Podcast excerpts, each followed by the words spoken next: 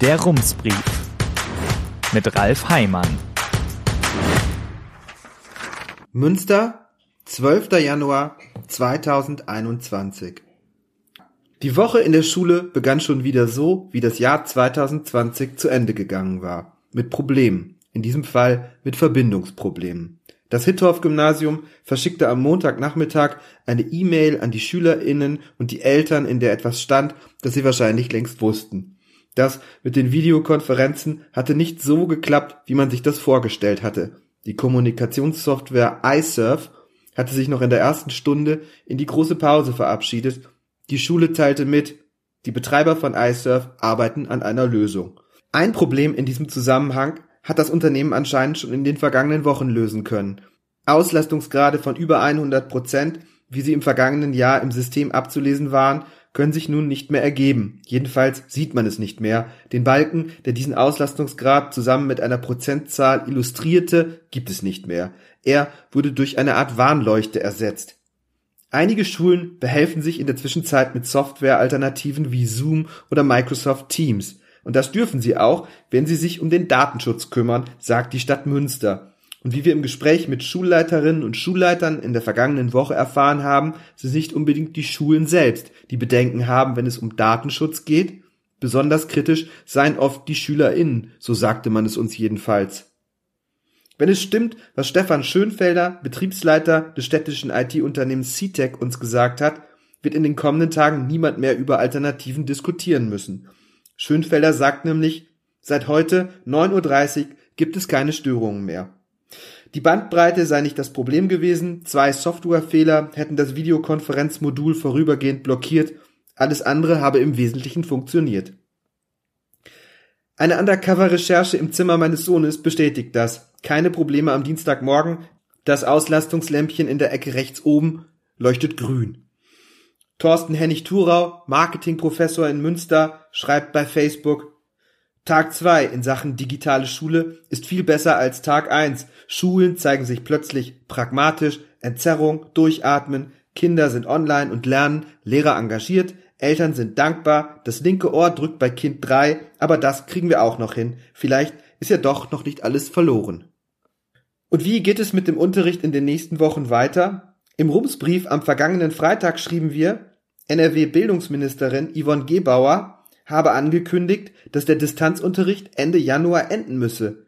Dann habe die Schule ihren Beitrag zur Pandemierung geleistet und dann müsse es langsam auch mal gut sein, sinngemäß. Inzwischen denkt Yvonne Gebauer offen darüber nach, einen anderen Weg zu wählen und die Schulen auch im Februar weiterhin geschlossen zu halten, meldet der WDR. Das mag seltsam erscheinen, wenn man in den vergangenen Wochen verfolgt hat, wie beharrlich die Bildungsministerin am Unterricht im Klassenraum festhalten wollte. Andererseits, wenn PolitikerInnen ihre Meinung ändern, weil die Informationslage sich ändert, ist das in den allermeisten Fällen doch eher ein gutes Zeichen. Der Juristin Nicole Rehse aus Bielefeld gefällt allerdings nicht nur diese Aussicht nicht, sie möchte erreichen, dass ihre vier Kinder schon möglichst vor Ende der aktuellen Frist wieder in die Schule dürfen. Zusammen mit weiteren Eltern will sie vor dem Oberverwaltungsgericht Münster klagen, berichten die Westfälischen Nachrichten. Solange die Industrie mit ihren kompletten Belegschaften arbeiten dürfe und Zusammenkünfte mit 250 Menschen noch möglich seien, solange sei es nicht vertretbar, die Schulen zu schließen, sagt sie. An einen Erfolg vor Gericht glaubt sie offenbar selbst nicht so recht, aber sie wolle es wenigstens versuchen, sagt sie. Anders als erwartet entwickeln sich die Mieten auch in der Corona-Zeit prächtig. Je nach Perspektive natürlich.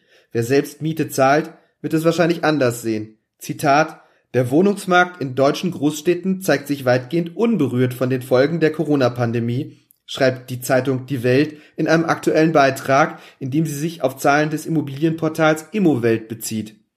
Zu diesen Großstädten gehört, für viele überraschend, auch Münster, wobei etwas weiter unten im Bericht, als es schließlich um Münster geht, schon wieder von Zitat kleinen Universitätsstädten die Rede ist.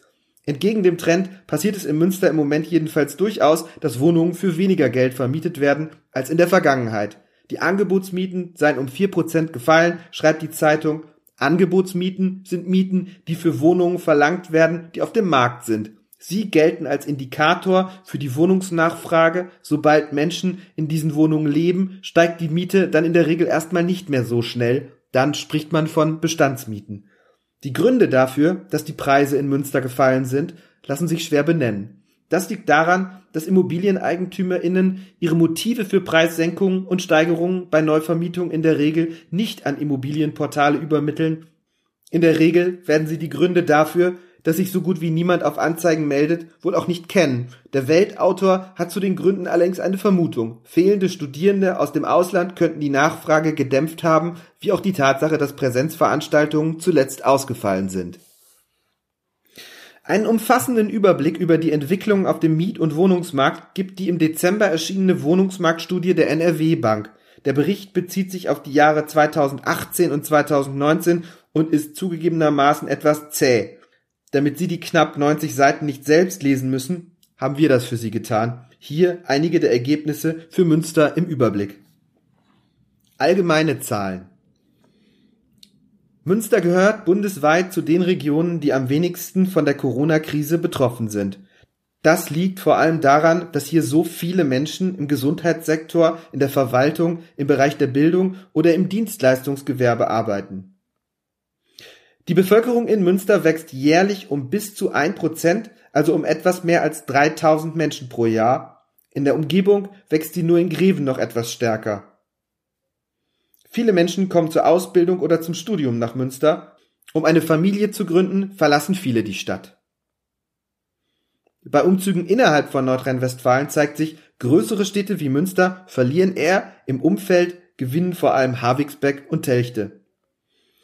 Die Zahl der allein lebenden Menschen hat in Münster in den vergangenen zehn Jahren stark zugenommen, um über 15 Prozent. Nach Modellrechnung wird sich die Entwicklung fortsetzen, in den Kreisen Steinfurt und Coesfeld noch etwas schneller als in Münster. Münster wächst weiter. Die Stadt gehört zu den wenigen Regionen im Land, in denen es mehr Geburten gibt als Sterbefälle. Die Kaufkraft im Umland von Münster ist so groß wie kaum anderswo in Nordrhein-Westfalen. Münster selbst fällt etwas ab. Weniger als ein Viertel der Menschen, die in Münster ein Haus oder eine Wohnung besitzen, leben selbst dort. Im Kreis Steinfurt liegt die Zahl bei etwa 60 Prozent, in den Kreisen Coesfeld oder Borken bei etwa 50 Prozent. Der Wohnungsmarkt wird im gesamten Münsterland in fast allen Marktsegmenten als angespannt oder sogar sehr angespannt wahrgenommen. Im Unterschied zum Beispiel zum Sauer- oder Siegerland, wo der Markt als ausgewogen bis entspannt gilt. Mietwohnungen Höher als in Münster sind die Mieten in Nordrhein-Westfalen nur in Köln und in Düsseldorf. Aktuell zahlen Menschen, die länger als zehn Jahre in ihrer Wohnung leben, in Münster im Schnitt unter acht Euro pro Quadratmeter. Menschen, die erst vor kurzem eingezogen sind, zahlen etwa zehn Euro.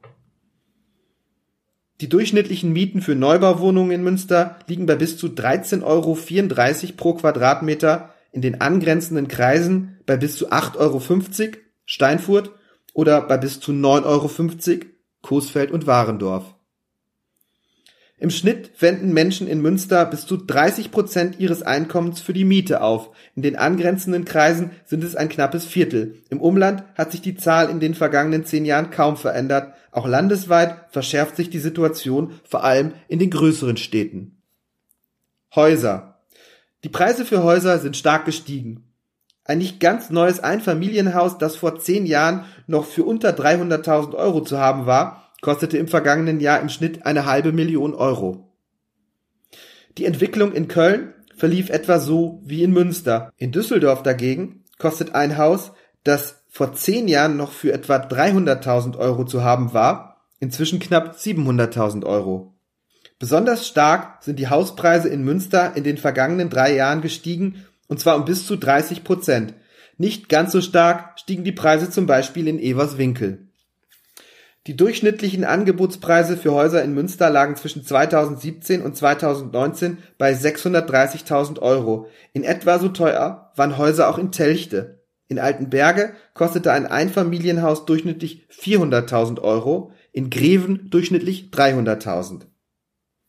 Eigentumswohnungen der durchschnittliche Preis für nicht ganz neue Eigentumswohnungen in Münster liegt bei bis zu 3.500 Euro pro Quadratmeter. Schnäppchen bekommt man in Greven, Everswinkel oder Telchte. Dort bekommt man Eigentumswohnungen für Quadratmeterpreise von unter 2.000 Euro. Eine neue Eigentumswohnung kostete im vergangenen Jahr in Münster im Schnitt bis zu 6.200 Euro pro Quadratmeter. Zum Vergleich, in allen Kreisen rund um Münster bekommt man so etwas für einen Quadratmeterpreis von unter 3.000 Euro. Nicht neue, alte Treffer ist nicht ganz, aber gebraucht klingt auch komisch. Eigentumswohnungen sind nicht nur in großen Städten teuer, sondern auch in ländlichen Regionen, vor allem im Münsterland. Nicht neue Eigentumswohnungen kosten in Münster im Schnitt 3500 Euro pro Quadratmeter. Bauland.